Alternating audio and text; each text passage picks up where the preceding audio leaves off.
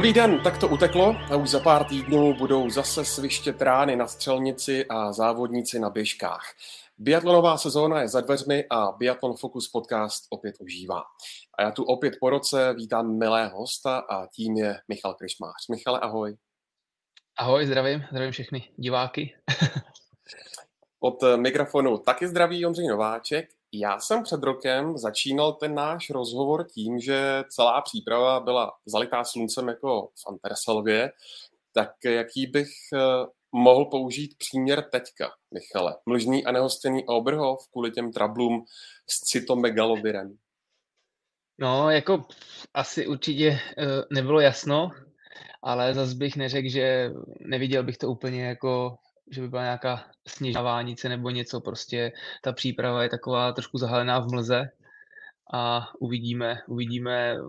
Celkově si myslím, že ten náš tým si v létě prošel trošičku nějakýma problémama, ať už jsem to byl já, tak byl tam Adam Václavík, který měl zlomenou ruku, Tomáš Mikiska, který do teďka vlastně se dává dohromady a začne lyžovat až si myslím na začátku prosince, tak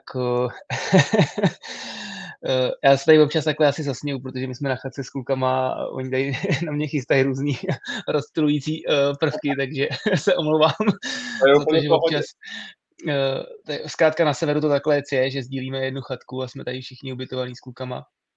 Ale ty peripety tam prostě byly, nebylo to určitě zalitý sluncem a ale tak to prostě bylo, jako v tuhle tu chvíli to se občas v té přípravě přihodí. Já jsem klepu za celých těch 10, 11, 12 let, co, co jsem v seniorské reprezentaci, tak jsem takovýhle výpadek velký neměl a, a prostě to teď přišlo. No. Bohužel je to možná v roce, kdy je mistrovství světa doma, ale uvidíme, uvidíme prostě až v té sezóně a jaký to bude mít dopad a vliv na to. Zajímá mě, jak se s tím vlastně vypořádával psychicky, protože když si vezmeš, tak dohromady tě nic fyzicky nelimituje, ale přesto trénovat nemůžeš v té zátěži a čekáš, tak jaké to je najednou prostě nedělat nic?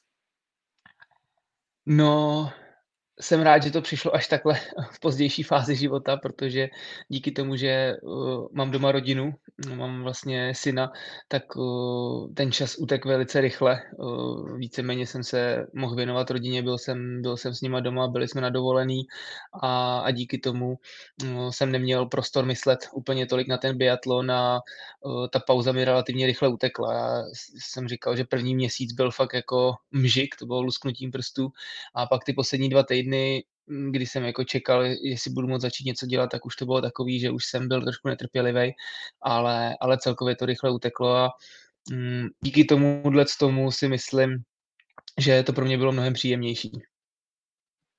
je to bylo dívat se na kluky a holky eh, na mistrovství světa v letním biatlonu? Bylo to o dost víc nervóznější, než když bych tam já sám závodil.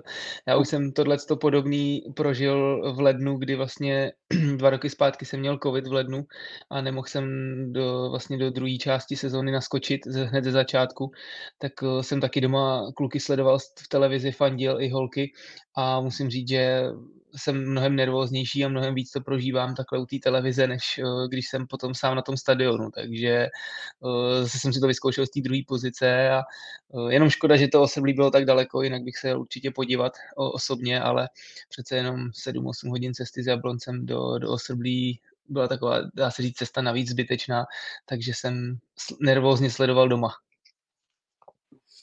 Dá se, Michale, říct, jak moc se to tvoje tréninkové manko třeba může v úvodu sezóny projevit? No, to se úplně říct právě nedá. Samozřejmě uh, podstoupil jsem uh, nějaký funkční vyšetření, máme nějaký čísla, máme nějaký data, ale to jsou furt jenom čísla, to jsou furt jenom věci, které uh, vlastně nejdou úplně podložit tím, že prostě ten závod se pojede takhle.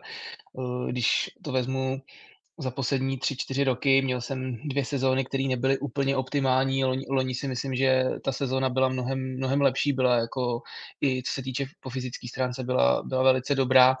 A, a ty data na těch testech byly velice podobné všechny tři roky. Jo. Takže ono, něco jsou nějaký čísla, nějaký data, ale pak uh, ta závodní praxe může být trošičku jiná. Takže v tomhle tom ohledu uh, opravdu bude to pro mě takový možná nervóznější start trošičku do té sezóny, protože opravdu nevím, co od sebe čekat a, a nechám se jako překvapit, ale zároveň um, jako nebudu, prostě jsem připravený asi, jako, troufnu si říct, že jsem v tuhle chvíli jako připravený na, na pozitivní i negativní scénář. No, když ještě chvíli zůstanu u toho onemocnění, kterým jsi prošel, tak eh, on něco podobného vlastně měl v kariéře a možná dokonce i opakovaně, pokud se nepletu, Ondřej Moravec. Konzultovali jste tenhle problém nějakým způsobem spolu? Jo, Ondra, Ondra měl úplně vlastně to samý. A jemu se to pak vlastně na podruhý vrátilo eh, na začátku dalšího přípravního období. Eh, s Ondrou jsem si volal, já když jsem vlastně zjistil, tak jsem mu i volal, jestli nemá nějaký fígle, protože vlastně celkově ta, ta infekce, ta nemoc je taková, že vlastně na to neexistuje žádný lék, nic, co by to urychlilo a jenom, jenom prostě člověk musí odpočívat a, a dát tomu čas. Takže jsem i Ondrovi volal, jestli nepřišel uh, za ty dvě průběhy nemocí na nějaký fígl, který by to urychlil, který by to zlepšil, ale, ale nepřišel. Prostě opravdu to chce tu trpělivost a klid. A, ale Ondra, Ondra určitě mě byl oporou, protože vlastně mi řekl, ať, ať jsem úplně v klidu, že on ten návrat taky zvládnul, že mm, v této fázi, kdy už člověk sportuje jako nej, nej, nej, nej, nej, nejde z juniorů do chlapů a už má za sebou nějaký to přípravný období, tak se dá ten výpadek i nějakým způsobem jako dohnat nebo doskočit a tak uvidíme. Byli jste ve Švédsku, teďka eh, momentálně trénujete v Norsku. Zajímá mě, jaké tam jsou podmínky a zda vám hm, přeje počasí. Tak uh, musím říct, že za tu dobu, co jezdíme takhle z brzy vlastně na konci října na sníh, na první sníh na ty soustředění, kdy už lyžujeme na konci října, tak jsem asi nezažil takhle dobrou sněhovou podmínku, jako, jako máme letos, protože opravdu mm, jak ve Švédsku, tak tady v Norsku uh, už jsou projetý tratě vlastně i mimo ty, ten umělej okruh nastříkaný a už je vlastně přírodní sníh je všude kolem a včera jsme byli lyžovat i, i vlastně mimo stadion, takže to si, to si fakt jako nepamatuju. Pamatuju si to jako junior, ale to jsme jezdili na sníh až, až v prosinci, kdy to bylo jako později, nebo koncem listopadu. Takže celkově letos, co sleduju, tak vlastně když jsem koukal, tak uh, francouzové trénují doma v Bessans, uh, taky už jako na sněhu nějakým tam trošku roztáhli, ale napad i přírodní. Takže si myslím, že celkově ta situace v Evropě je jako velice příznivá na ten sníh. A ještě, ještě když se vlastně ohledneš eh, za sebe, eh, třeba do září, tak eh, vím, že jste byli v Itálii taky? Byli jsme, byli jsme vlastně v říjnu, teď na začátku října, do, do konce, do třetího týdne v říjnu jsme byli na, na Lavaze v Itálii na vysokohorském soustředění a uh, tam teda musím říct, že nám počasí taky přálo neskutečně, protože za těch do 19 dní, co jsme tam byli, tak jedno odpoledne pršelo, jinak prostě žádný strážky, ba naopak spíš jako příjemné teploty na trénování kolem 10, 10 stupňů a, a opravdu nám to tam jako nic nekomplikovalo a mohli jsme udělat to, co trenér naplánoval. Pochopil jsem to, Michale, správně, že ty první testovací závody v Norsku vás čekají teďka někdy z kraje příštího týdne? Eh, teďko na konci vlastně. Teďko už eh, v sobotu v neděli, v sobotu v neděli uh, máme, máme první závody, kdy jsou to víceméně takový úvodní, pro nás to nejsou v tuhle chvíli ani jako nominace pro ten A členej tým, co jsme tady s klukama, tak vlastně dřív některý z ty závody se používaly jako nominace, tak teď to mají spíš jako kluci z B týmu, který se někdo k nám asi zřejmě donominuje místo toho Tomáše Mikisky to pátý místo, uh, jestli, jestli teda mám do, dobrý informace, nevím, jak přesně to ještě je, to, to byste se museli zeptat trenérů, ale, ale takhle to je, takže pro nás to jsou spíš, uh, půjdeme tam do toho ještě z plného tréninku, uh, necháme to spíš jako dva kvalitní tréninky, a, aby jsme si vyzkoušeli nějaké věci, ale, ale už to bude ten závod, už to bude prostě se startovním číslem na hrudi a už to zase bude trošičku něco jiného, takový to chvění už tam bude, takže, takže se na to těšíme si myslím. Kolik vás je vlastně na chatce takhle? Uh, teďkon uh, je to docela komfortní, uh, jsme, teď jsme ve čtyřech, v jsme byli v sedmi, ale teďkon jsme takhle ve čtyřech, jsme vlastně rozdělení po těch týmech, ať už to jsou holky, tak mají svoji chatku, máme kuchaře na chatce, trenéři jsou na svý chatce, my tady máme maséry s fyzioterapeutem taky na chatce, takže oni ty chatky jsou takový menší, Eh, myslím si, že pro ty čtyři, idea, pro ty čtyři lidi tak jako ideální, takže teď jsme tady, tady s Adamem, s Kubou a s Jonášem vlastně sdílíme takhle jednu, jednu chatku. Michal Málek a Egel Jeland hovořili už v minulosti o tom, že si víc slibují od uh, užšího propojení Ačka mužů a žen. Jaká v tom spatřuješ největší pozitiva? Uh, tak já si myslím, že jako já už jsem tohle to zaží, vlastně zažil, zažil dřív, kdy jsme jezdili úplně propojený vlastně, kdy, a kdy nás bylo ještě mnohem víc, teď jsou ty A týmy docela zužený, u Holek to jsou tříčlený tým, u nás to je vlastně pětičlený, ale tím, že byl furt někdo zraněný, tak spíš čtyřčlený, takže já jsem to zažil v mnohem větším měřítku a tam jsem viděl ten efekt toho, že vlastně odpadla taková ta ponorka, že člověk si mohl pokecat s někým jiným a eh, nebyl furt se stejnýma lidma okolo. A, a tak si myslím, že i trošičku si od toho trenéři slibují letos, eh, že to tak proběhlo. Já jsem velkou část přípravy vynechal, takže za sebe jako to úplně nech, nechci ani jako hodnotit, protože mm, když to řeknu, jestli něco mi ta moje pauza ukázala, tak mi ta moje pauza ukázala to, že ještě nechci končit, že mě to chybělo, to trénování, že opravdu jsem se chtěl vrátit a chtěl jsem zase začít trénovat, takže ta chuť do tréninku ode mě teď jako je velká, víceméně je mi úplně jedno, v jakým člověk je kolektivu. Prostě tím, jak jsem z toho vypadnul, tak opravdu tam jsou úplně jiný jako pocity, než asi toho ostatních těch lidí. Takže bylo to, to spíš asi otázka na ty holky, kluky, který spolu přes to léto byli hodně od, vlastně od začátku přípravy, jaký to ten vliv mělo, jestli to, jestli to bylo do pozitivna, jestli z toho mohli čerpat nebo ne, to, to je spíš jako otázka na ně. Když jsi Michale měl to tréninkové manko, tak uh, liší se teďka momentálně tvoje příprava od ostatních? Eh, v tuhle chvíli už ne, v tuhle tu chvíli už ne. Eh, právě, že i díky nějaký, nějakým těm vstupním vyšetřením funkčním, eh, kde jsme zjistili, že vlastně ta aerobní zóna je relativně dobře rozvinutá, že tam ten výpadek se až tolik neprojevil, tak uh, jsem se začlenil, tam se to vlastně lišilo jenom v tom září, ty první tři týdny, kdy jsem naskočil zpátky do tréninku, tak jsem si vlastně odjel do Nového města na Moravě, kde jsem si individuálně tři týdny trénoval sám, tam jsem měl ten plán jiný, ale vlastně od Itálie už uh, jedu stejný plán jako, jako zbytek týmu, a u mě největší, největší efekt to bude mít v tom vlastně anaerobním zatížení, v tom prostě závodním tempu. Tam ten výpadek se bude projevovat uh, já doufám, že co nejmíň, ale zároveň ten efekt toho tam může být co největší. Takže mm, i ty tréninky teď jsou tomu uspůsobený, aby ten anaerobní prach se zlepšoval, takže není potřeba, abych trénoval nějakým způsobem jinak. Co teď momentálně nejvíc v této fázi pilujete? Uh, já bych řekl, že už to je spíš teď jako o každém. Ta sezóna vlastně, když teď řeknu, je 7. 14 dní, 14 dní plus pár dní do toho začátku, tak teď už to je spíš o takovým, aby člověk se navnadil dobře, aby ještě případně něco, nějaký, to jsou takové jako maličkosti, už to není o žádném velkým, jako spíš najíždíme i třeba na rytmus, který pak budeme praktikovat v té sezóně, nějaký, člověk si zkouší, regener, může si zkusit regenerační trénink po závodě nebo po rychlém tréninku, který mu bude vyhovovat, takže to jsou spíš takový malý niance, já určitě to spíš mám tak, že se chci jako dobře, dobře navnadit, udělat ještě dobrou práci, abych se měl o co opřít potom v těch závodech, ale už to není o tom, že bych teď předělával polohu v leže ve stoje nebo prostě nějak jako něco měnil, to už, to už teď ne. Eh, když jsi eh, zmiňoval to manko, tak eh, přece jenom vidíš tam třeba nějaké menší rezervy, případně jaké?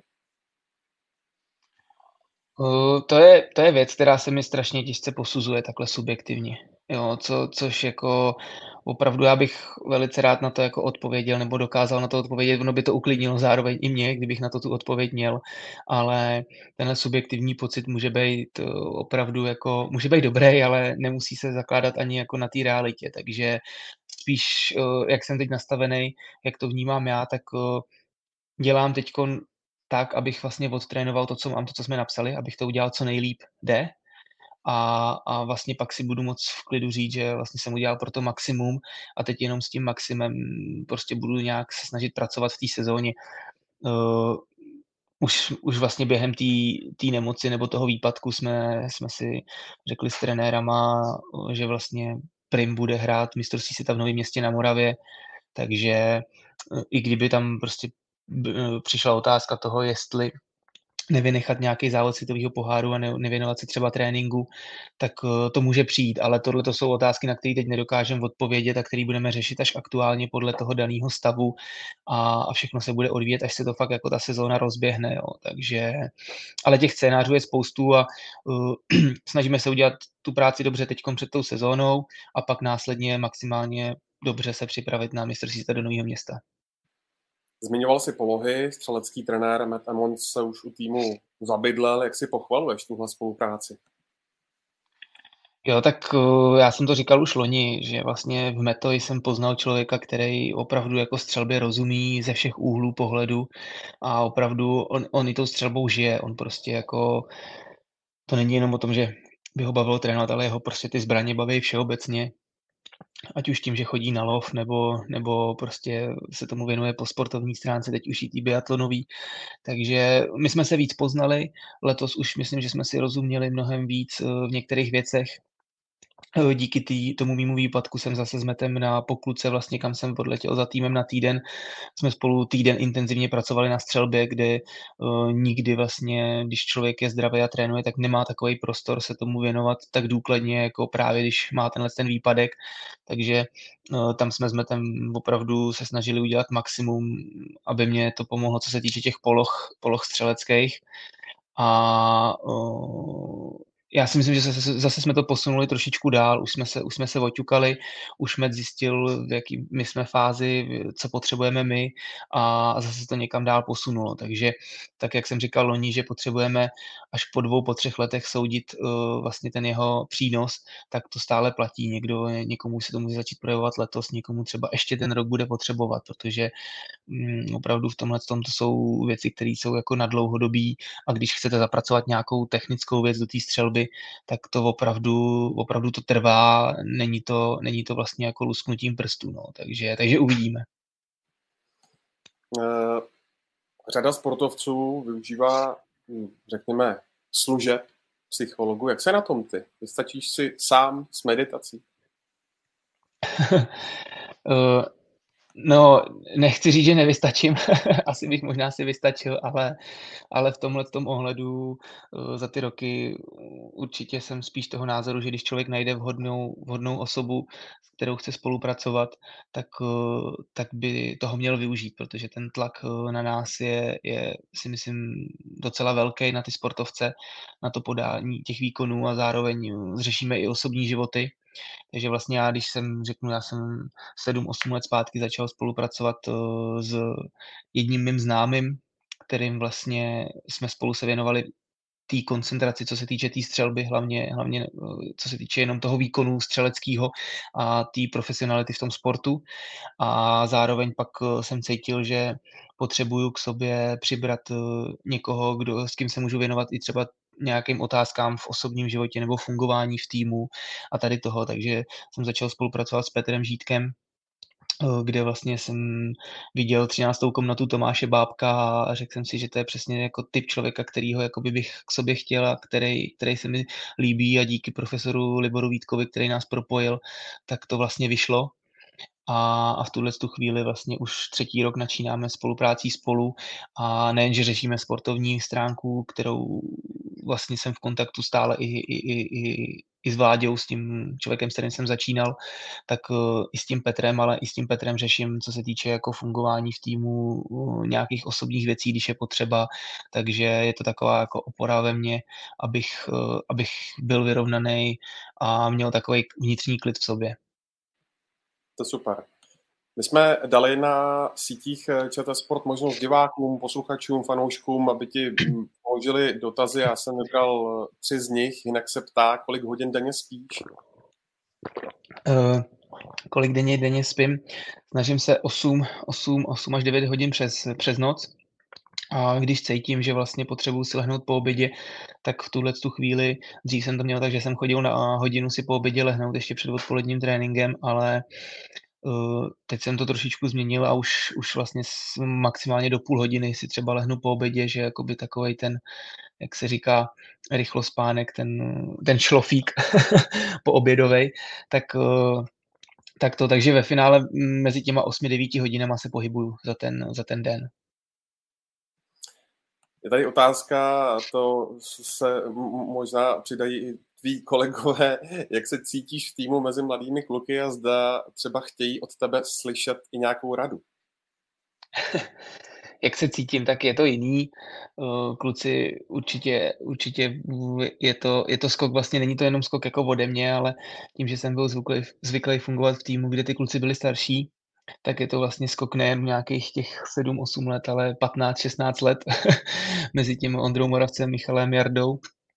Tak eh, eh, je to v tomhle tom jiný, ale myslím si, že jsme si našli takovýto fungování. Samozřejmě eh, mě to zase trošičku pomáhá v tom, že, že nestárnu tak rychle, jak bych asi eh, mohl stárnout bez nich, takže, takže v tomhle tom ohledu to je fajn. A co se týče rad, eh, ty kluci mají nějakou svoji cestu, kterou si jdou. Myslím si, že když, když jako by chtěli znát můj názor nebo můj pohled, tak určitě vědí, že jako přijít můžou, že to probereme, nebo když máme nějaký porady, tak samozřejmě řeknu ten svůj pohled, ale jsme individuální sport, ačkoliv fungujeme v týmu, tak uh, každý si to musí vyhodnotit dle sebe a musí opravdu, uh, i to tělo funguje každému trošičku jinak, takže musí, musí poznat sám sebe a něco, co může fungovat mně, nemusí fungovat v ostatním. Takže v tomhle tom, když to řeknu, první rok jsem se snažil klukům trošičku jako, když to řeknu, jim do toho kecat víc, ale vlastně jsem zjistil, že to nemá jako vůbec smysl, protože já jsem chtěl, no, samozřejmě z týmí pozice jsem viděl spoustu věcí, že oni by mohli si tu kariéru urychlit tím, že jako dospějou, dos, eh, že to jejich dospívání proběhne rychleji než jako u mě a že tím ušetří rok, dva nějakého poznávání, ale, ale ve finále to prostě tak nejde, jako každý si tím musí asi nějak projít a uh, v tuhle tu chvíli už to funguje na té bázi, že pokud jako chtějí, tak to proberem, ale jinak uh, není to tak, že bych prostě chodil a říkal, hele, teď tohle, takhle, to, to jako vůbec ne. A možná se přiučíš ty od nich nová muzika nebo, nebo nějaký slang třeba. No, tak v té muzice se s tím trošku peru, protože ty kluci hodně poslouchají rap a já jsem jako rokově založený, a, nebo punkově třeba trošičku a takovýhle, takovýhle styl muziky, takže jako jo, už jsem se to naučil jako jedním uchem dovnitř, druhým ven pouštět, takže už mi to nevadí. Ze začátku mě ta muzika i trošku vadila, tak teď už to snesu, takže, takže jako jsou tam takové věci, ale, ale jsem v menšině, tak se musím přizpůsobit. No ještě je tu jeden dotaz. Jurka se ptá, zda se nějak změnila příprava, když v únoru Česko hostí mistrovství světa. Mm, nezměnila. Nezměnila. Uh, tam vlastně není proč to jako měnit. Uh, ba naopak jako mm, spíš děláme to, co se za ty roky osvědčilo, to, co funguje. Myslím si, že loni v Oberhofu jsme byli dobře připravený, takže co jsem se bavil s Michalem Málkem, tak letos pojedeme stejný režim přípravy před mistrovstvím světa jako loni, že vlastně po Antersové vody jedeme do Rydnau eh, na tu přípravu a pak se vrátíme dolů, aby jsme se reaklimatizovali z té nadmorské výšky. Takže i, i v tom přípravném období ty věci, co fungovaly, tak fungují někde, kde uh, trenér viděl trošičku uh, to, že to nebylo optimální, tak udělal jako nějakou změnu, která by mohla být k tomu lepší. A to se samozřejmě zase vyhodnotí až jako po sezóně, to teďko nedokážem říct. Takže, ale ten, ten základ je prostě stejný a tam jako za ty roky už, už si myslím, že ty karty jsou dost odkrytý u všech těch týmů, že ty přípravy se moc nelišejí. Ještě Jan Kulhánek píše, přeji vám všem hodně úspěchů v závodech světového poháru v biatlonu, je. takže vzkaz vyřizuji. Děkujem, děkujem. nakousl nové město, tak ono to vlastně asi může být takové dvojaké, protože ta bouzlivá atmosféra třeba vás může na jednu stranu svazovat, na druhou i zase neskutečným způsobem dobíjet, ale já bych řekl, že ty si asi spíš ten druhý dobíjecí příklad. No, zatím jsem to tak vždycky měl. Zatím jsem to tak vždycky měl a pevně věřím, že jsem se v tomhle nezměnil. A já jsem vždycky říkal, že vlastně od té doby, co jsem poprvé zažil nový město v roce 2013 na mistrovství světa, tak eh, říkám, že to pro nás, pro sportovce je za odměnu. Ano, je to extrémně psychicky náročný období, protože když to řeknu třeba loni eh, na světovém poháru, mm, jsem se cítil po tom víkendu vlastně tak jako vyčerpaný, jak když bych měl za sebou tři víkendy závodění. A teď spíš myslím jako, že psychicky, protože my jsme se o tom bavili i v týmu a určitě od nás nějaký stanovisko i vzejde během té sezóny před tím mistrovstvím světa, ale my jsme se vlastně všichni členové týmu uh, loni snažili vyjít maximálně všem fanouškům vstříc, co se týče cíle, dát, eh, dát jim podpisové karty, podepsat se jim, vyfotit se s nima a kolikrát jsme strávili kolem půl hodiny, přes půl hodiny ještě po dojetí závodu prostě v tom cílovém prostoru a uh, člověk ještě občas odpoví a opravdu jako moc se to neslučuje, když to řeknu, s profesionalitou toho, že bychom se měli jít prostě pře, převlít, vyjet, zregenerovat a, a myslet na ten další závod.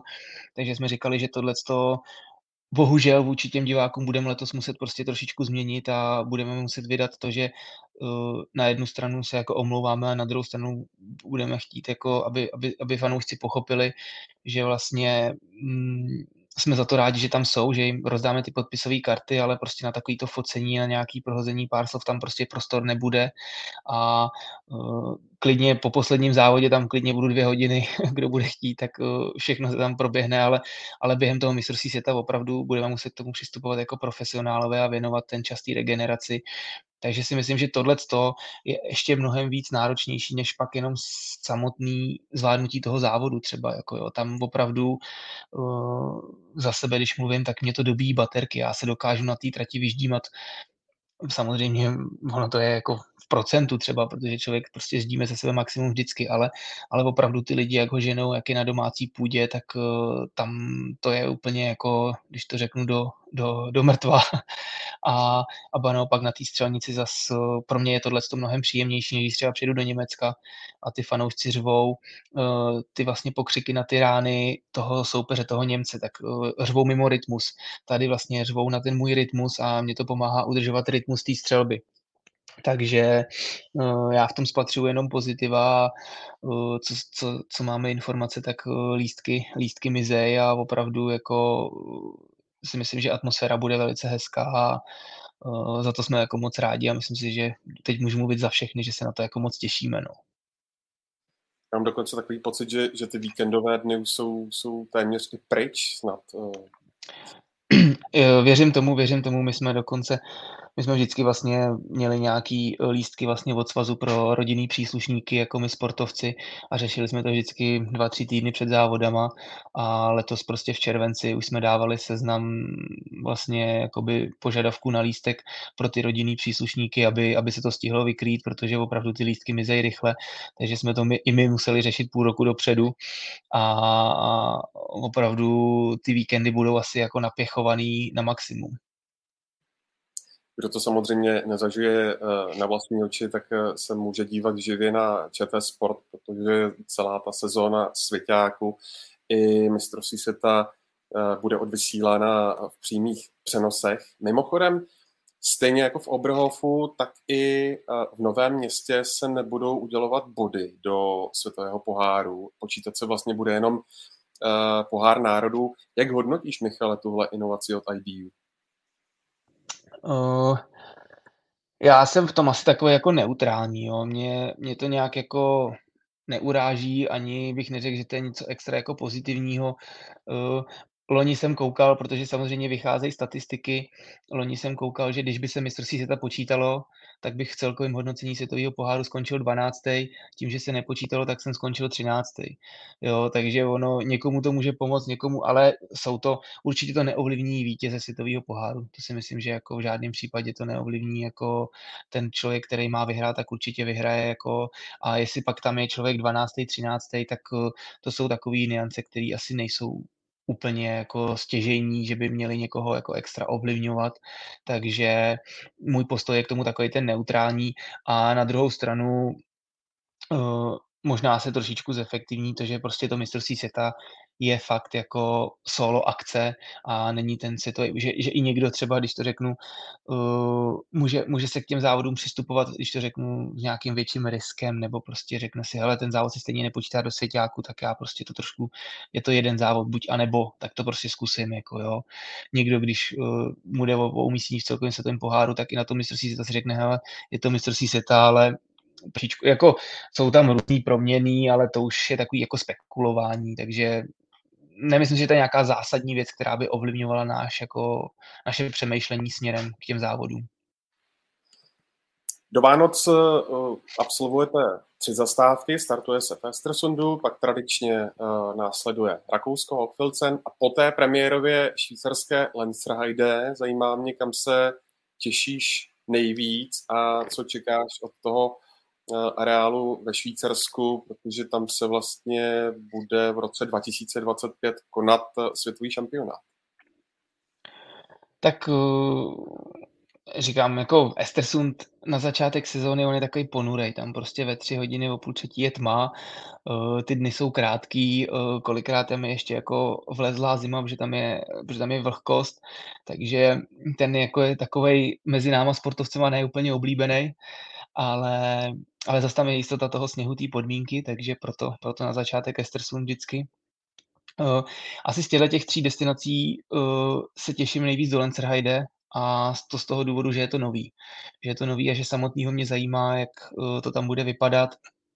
Já jsem tam byl vlastně jednou v létě na, na soustředění asi čtyři roky dozadu, pět a místo je to moc hezký. Je to opravdu takový areál, který je, mm, když to řeknu, jako na hezkém místě útulný, jezdí se tam spíš jako na loukách, ale prostorově je to taková trošku pokluka. Myslím si, že se tam budou prát jako trošku s prostorem, až tam přijede těch 5-6 servisních kamionů, musí tam dát eh, servisní buňky, udělat zázemí pro, pro pro data, pro všechno jako možný okolo, tak uh, jsem sám zvědavý, jak to jako vymyslet, jak to tam bude nastavený a jak to bude i s tím ubytováním, protože co si pamatuju, tak uh, vždycky se tam bude trošičku dojíždět, není všechno úplně hned, uh, hned jakoby přímo u toho areálu, takže těším se ale samotně, myslím si, že jako pro diváka v televizi to bude vypadat moc hezky, protože je to taková, když to řeknu, trošičku Antersil. Je tam opravdu hezký počasí, sluný, vysoká nadmorská výška, bude tam věřím, že tam nebude úplný teplo, že tam budou takový studenější sněhy, takže, takže uvidíme, z tohohle hlediska se na to těším a zároveň jsem zvědavý, co to přinese. Do plánu svěťáků pro tu letošní sezónu se taky po pěti letech dostali dva zámořské areály, uh, Soldier Hollow ve Spojených státech a Kenmore v Kanadě. Dovedu si představit, že to asi z hlediska vzdálenosti a časového posunu nejsou úplně vyhledávané areály, tak mě zajímá, jak to máš ty. Uh, no, tak je to určitě komplikovanější kvůli té dopravě, kvůli časovému posunu všemu, ale tady v první řadě bych asi chtěl poděkovat, že vlastně biatlonová, Mezinárodní biatlonová federace vzala v potaz uh, náš poznatek atletů uh, už asi ze čtyři roků zpátky, kdy vlastně jsme říkali ano, pojďme do zámoří, ale pojďme tam buď to na začátek sezóny nebo na úplný konec. Ať se prostě nerozbíjí jakoby půlka sezóny a ať se nevracíme domů a nemusíme se znova nastavovat na, na ten čas, ať, ať, ať ta kvalita těch závodů je co nejvyšší. Takže v tuhle tu chvíli je to na závěr sezóny. Uh, ano, složitější cestování, ale to prostě k tomu našemu sportu patří. To od, od mala cestuju, od mala jsem na cestách, takže to prostě tak jako je. A, a jsem rád, že to je takhle na konci, že vlastně se vrátíme a už se nemusíme, a jestli se budeme reaklimatizovat měsíc nebo dva dny, tak je úplně jedno, protože je prostě po konci sezóny. Takže myslím si, že takhle, jak to teď udělali, tak je to velice dobrá změna a Sice nejsou to střediska, kde úplně to oplývá atmosférou, kde prostě mm, by to bylo nějaký, že tam člověk jede si to užít, jako co se týče té tý atmosféry, ale třeba Kenmore speciálně, to je neskutečně nádherný místo s horama v pozadí a když, když tam nebude těch minus 30, co tam umí být dost často a bude se to držet kolem těch minus 15, tak to bude fajn. Musím se taky zeptat na tu dlouho oddalovanou změnu, protože už je tady nebo přichází. jelikož IBU přistupuje k úplnému zákazu těch bezfluorových vosků. Už vlastně první závody v alpském lyžování třeba ukázaly, jak tohle nařízení může být ošemetné, protože ty kontaminované lyže vedly k diskvalifikaci Rangmild eh, Movinklové. Ony existují obavy z toho způsobu měření eh, z nechtěné kontaminace. Někdo by třeba řekl, že je to opravdu vyloženě technický detail, ale ve finále to může nadělat spoustu paseky. Tak eh, bojí se téhle změny? Uh, tak je to věc, kterou já úplně neovlivním. Jo, já jsem, říkám, je to spíš jako věc na ten náš servisní tým a už vlastně od, od léta vidím, že ten servisní tým se na to připravuje. Vlastně jezdí, jezdí po konferencích, jezdí po různých věcech, schánějí ty vlastně nový vosky, učí se o těch nových voskách bez toho floru, jak, jak fungují. Zároveň v létě jsem v Jablonci narazil na servisní tým, který totálně čistil kamion, kde vlastně opravdu každý každý záhyb uh, kamionu byl vysátej a uh, setřený, utřený, protože ten flor uh, se drží všude. Prostě to je neviditelná mikročástice a, a zbavit se ho úplně je takřka nemožný, si myslím. Takže už jako od léta tady to jsou kompletně, musí být nový vaky na liže, prostě to se drží všude ten for, jo, takže to je, v tomhle tom je to hodně komplikovaný a opravdu ta nechtěná kon, kontaminace tam může dojít. A myslím si, že uh, může být spoustu případů třeba i první půl, půl sezónu nebo možná i letošní celou sezónu, kdy opravdu ty nechtěné kontaminace budou a budou nějaký ty diskvalifikace. A neviděl bych to ani tak, že bych hned podezíral uh, ty státy z nějakého švindlování, protože než, než se zbavíme těch starších lyží, na kterých jsme zvyklí závodě, který ten flor obsahují, tak to bude nějakou dobu trvat a než se přejde úplně na ty nový, a, takže může, může tady těch případů být mnohem víc a nemusí to být hned tak, že by někdo chtěl jako podvádět, a zároveň, co jsme se teď bavili se servisem, který tady vlastně je taky s náma na severu, už, už tady jsou vlastně od 2. listopadu a testují vše, vše možný, tak uh, Benny Eder říkal, že, že možná to bude klidně na některých sněhách až jako o 10% prostě pomalejší, jo, ten, ten čas uh, na ten závod, takže pro nás to může znamenat nějakou větší, větší dřinu, uh, delší, delší časový úsek při závodě.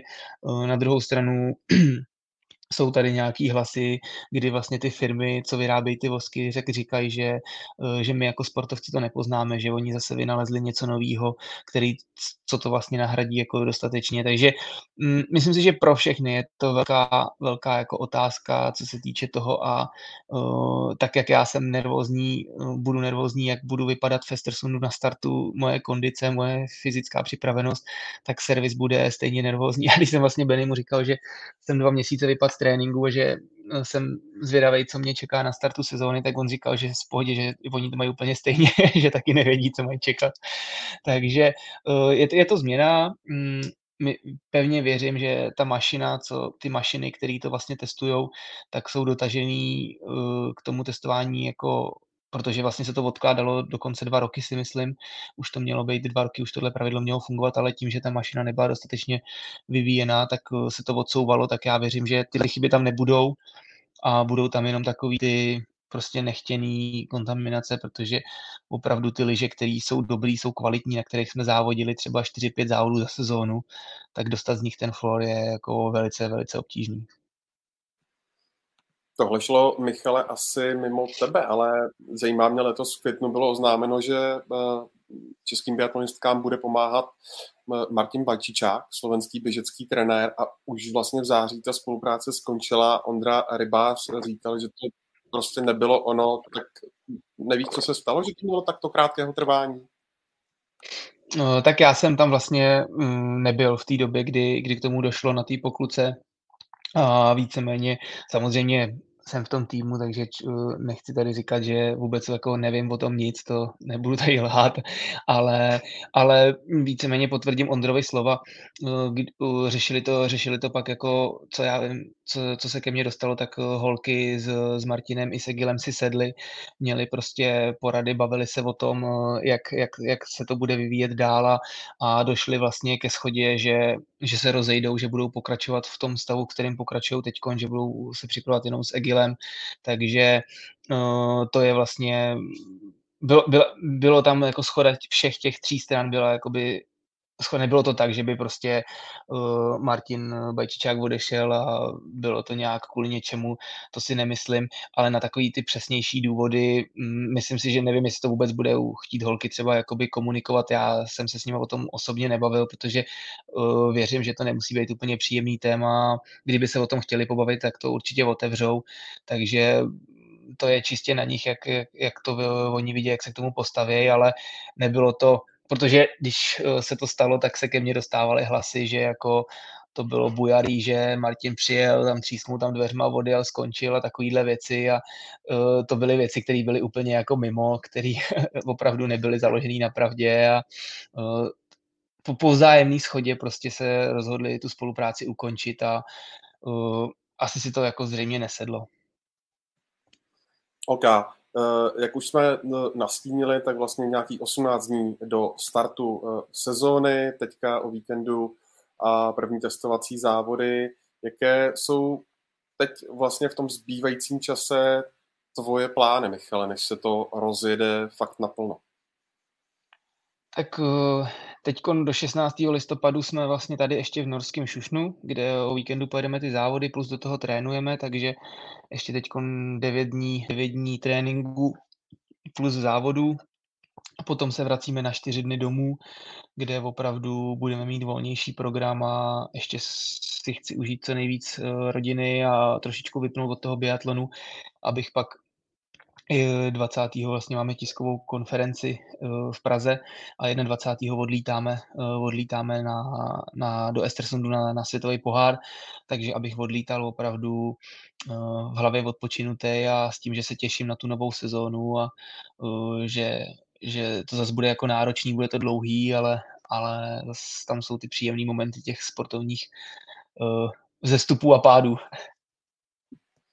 Dalibor se tě ptá, uh, zda si myslíš, uh, že Johannes B bude něco jako Max Verstappen ve formule dávat i minutu na okruh?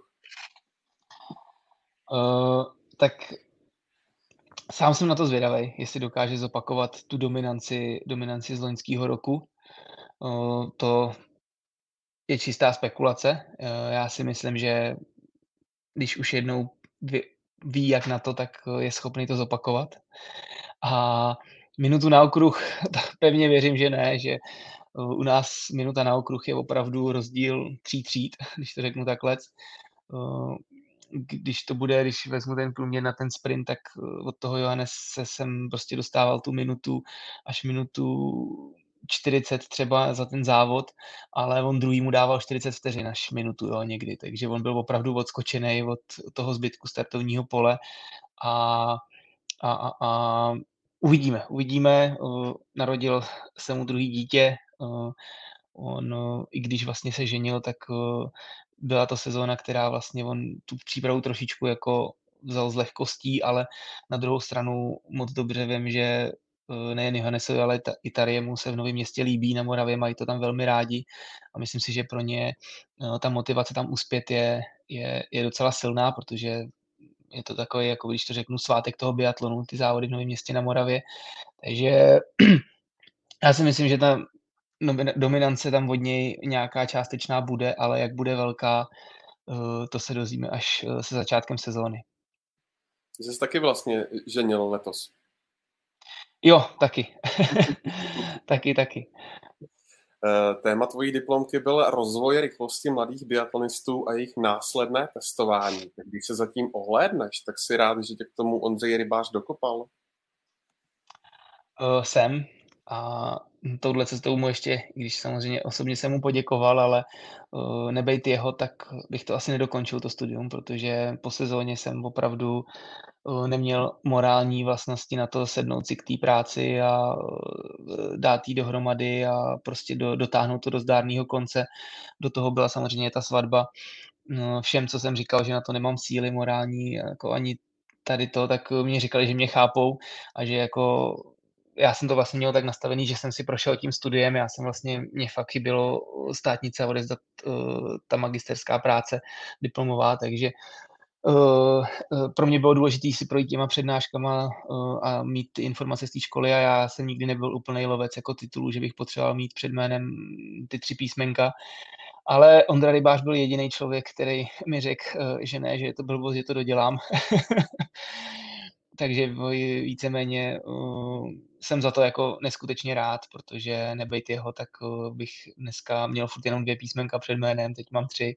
A ačkoliv to bylo náročný období, um, možná si to vzalo daň i v podobě uh, té infekce, protože ta vlastně se dá na, na lidi s oslabenou imunitou a já jsem toho si opravdu naložil dost, ať už to byla svatba, eh, doma rodina, trénování, do toho psaní eh, vlastně a ukončování magisterského studia, takže to jaro bylo, bylo náročné psychicky, ale, ale v tuhle tu chvíli bych neměnil a ty věci se dějou prostě tak, jak mají a, a, a za tohle jsem rád, že jsem to dotáhl. Když jsme u toho tématu té diplomky, tak měl bys nějaký vzkaz pro mladé biatlonisty, kteří třeba mají pochybnosti o tom, zda u toho vydržet? Uh, záleží jak, pro jak mladý biatlonisty, ale ne, všeobecně, všeobecně říkám, že uh, musí z toho mít, musí z toho mít uh, ty děti radost. A teď to je, to je spíš taková všeobecná, ono to možná zní jako kliše, ale uh, ono to fakt tak jako funguje pro ty, pro ty děcka v tom sportu. Uh, jakmile z toho nebudou mít radost a nebudou chtít na ty tréninky chodit, tak na ně nechoďte, prostě jako najděte si jiný sport, který vás bude bavit, nebo jinou činnost, nemusíte být u sportu, ale prostě uh, základ musí být v tom, že člověk jde na ten trénink a tam ho to baví. Baví ho. A nemusí ho bavit to trénování, může ho bavit ten kolektiv. Já jsem to měl kolikrát, že jsem se netěšil na to, že tam budeme běhat, jezdit na koloběžkách nebo na kajaku nebo cokoliv, ale těšil jsem se na ty kluky, na ten kolektiv, na ty kamarády a na fungování s nima. Takže to si myslím, že je ten základ toho sportu a to je to, co by mělo těm mladým přinášet uh, do budoucna. To, že si prošli tímhle s tím, že jim to něco dalo a jestli z nich budou někdy profesionální vrcholoví sportovci, tak uh, všichni moc dobře víme, že um, ten odpad, když to nazvu takhle, nebo jako ten ty lidi, kteří vlastně se od toho sportu odklonějí v, těch, v tom dospívání je velké množství, ale tak to zkrátka je a uh, všeobecně si nemyslím, že je dobře, když člověk dělá něco, z čeho nemá radost, z čeho nemá dobrý pocit. A navazuje to vlastně na, to, na ten můj výpadek. Já když jsem měl ty dva měsíce pauzu, tak eh, je mi 32 let, Neříkám, že jsem měl úplně myšlenky jako někdy končit nebo tohle, ale říkal jsem si občas, jestli třeba bych nebyl někde prospěšnější, nebo jestli by mě nebavilo něco jiného trošičku víc než ten sport. Ale během těch dvou měsíců jsem vlastně zjistil, že ne, že se chci ještě vrátit k tomu trénování a že chci prostě furt ještě na sobě pracovat a zkusit se jako soupeřit prostě s těma nejlepšíma na světě, takže mm, to mě utvrdilo v tom, že ještě končit jako nebudu a nechci. A, a, ale někdy to může být těžký poznat, protože když je člověk v tom kolo točí 10 let a těch volno, to volno je krátký, je prostě tak to, aby člověk dal odpočinout hlavě, tak to není o týdnu, to je prostě o měsíci, o dvou měsících, aby mu došlo, co vlastně potřebuje nebo co chce, takže radost a mít z toho dobrý pocit. No a ještě jedna zásadní věc, jelikož fotbalovou ligu teď vede tvůj tým číslo jedna a Spartu vlastně čeká ve čtvrtek možná dost klíčový souboj eh, v Evropské lize, tak eh, mě zajímá, co dle tvého soudu povede proti Rangers eh, úspěchu. Já jsem si teď nedávno jsem si pořídil nový tričko od Sparty. Respekt, ambice, odvaha, tradice. Takže uh, myslím si, že se to dá krásně propojit uh, s tím, co povede úspěchu ve čtvrtek uh, proti Rangers. Mimochodem, ty, ty máš permanentku na letnou? Uh, mám, ale uh, na tu permanentku jsem tam byl jednou a většině chodí vlastně, buď to mám jí vlastně s kamarádem, který buď to bere někoho od sebe, nebo, nebo můj brácha na ní chodí, ale, ale permanentku se mi povedlo pořídit uh, před letošní sezónou. Měl jsem to štěstí, že s kamarádem se nám to povedlo, ale jak říkám, já jsem si to pořizoval spíš s vidinou jara po sezóně, že si zajdu a, a právě jsme se domluvili s kamarádem, že vždycky seženeme k sobě někoho nebo prostě prostě ty dvě místa se zaplnějí, takže je to spíš takový sdílený, sdílená permanentka pro, pro moje okolí. Úplně poslední věc, viděl jsem, jak jsi užil oslavy titulu, včetně držení světlice, tak byla to pro tebe třeba aspoň náplast po těch eh, čtvrtých místech, jednak se štafetou v Oberhofu, pak vlastně i v, i v tom masáku v Estersundu? Jo, jako pro mě i ten fotbal celkově, to fandění Spartě přes to léto, přes tu mimo sezónu, mě to vlastně mm, dobí, nebo mě to naplňuje takovou tu moji uh, ten adrenalin z toho sportování, když já vlastně sám nezávodím, tak ho potřebuji něčím nahradit v létě. A je to právě to fandění, který mi to nahrazuje. A ty oslavy, to bylo uh, něco, něco neskutečného. Mně se líbilo. Za mnou s tou světlicí přišel za mnou fanoušek, jestli si to nechci zkusit, jestli prostě jako mě to, a já jsem to v životě nedržel v ruce, nikdy jsem ne, já jsem nikdy nebyl příznivcem jako petard na Silvestra ani tohodle, takže já jsem si ani nikdy nekupoval jako malý nějaký petardy nebo tohleto, takže pro mě to byla fakt jako úplně věc, která, ale člověk té euforii si to tam užil a, a vznikly z toho super fotky a opravdu jako ten den byl, byl, byl, byl krásný, užili jsme si to vlastně se mnou společně, tam byl i Adam Václavík eh, s Tomášem Portikem, se združenářem, který jsou taky Spartani a vlastně můj brácha s tátou a ten den jsme si jako skvěle užili a ty oslavy byly perfektní a uh, myslím si, že celkově to prostředí fotbalový teď jde nahoru a i ta, nejenom kolem té Sparty, ale celkově kolem toho českého fotbalu se to lepší, protože ty roky nebyly dobrý. Myslím si, že to vědí všichni, kdo sleduje fotbal, že to prostě nebylo, nebylo to zdravý, nebylo to fajn a teď eh, se mi to líbí, člověk eh, samozřejmě i trošičku vidí do toho, tak eh, myslím si, že ta profesionalita je úplně někde jinde, než bývala dřív, což, což jako za mě je fajn, protože já si myslím, že to k tomu patří, že to je ten automatismus a, a zkrátka jako teď si, to, teď si to užívám, teď si to užívám a baví mě, baví mě i ten charakter, který z toho týmu jde, baví mě mm, to prostředí kolem té Sparty, ať už to je Brian Priske nebo i to vedení okolo, jak prostě ten tým vyzařuje, jak komunikuje a, a je to zkrátka odměna za těch x roků, kdy to nebylo úplně, že by si to člověk užíval, že spíš jsem si vyslýchával posměšky, že fandím Spartě a tak, tak teď se to zase otáčí a jsem za to rád. To byl Michal Krčmář. Michale, moc děkuji za tvůj čas. Doufám, že si budeš eh, užívat jak eh, hry Sparty, tak eh, samozřejmě i biatlonu jako takového. Moc ti držím palce, ať už na tratích, i na střelnicích. Zlom vás a ještě jednou díky. Já taky děkuji za pozvání. Děkuji fanouškům předem za podporu během sezóny a my se budeme snažit přinášet co nejvíce radosti. no a já ještě připomenu, že biatlonová sezóna startuje 25. listopadu a bude u toho samozřejmě i ČT Sport a web ČT Sport.cz. No a náš podcast najdete jako vždy na YouTube i ve všech podcastových aplikacích a my se vám s ním možná ještě před sezónou, ale určitě během sezóny zase přihlásíme. Do té doby se mějte moc hezky.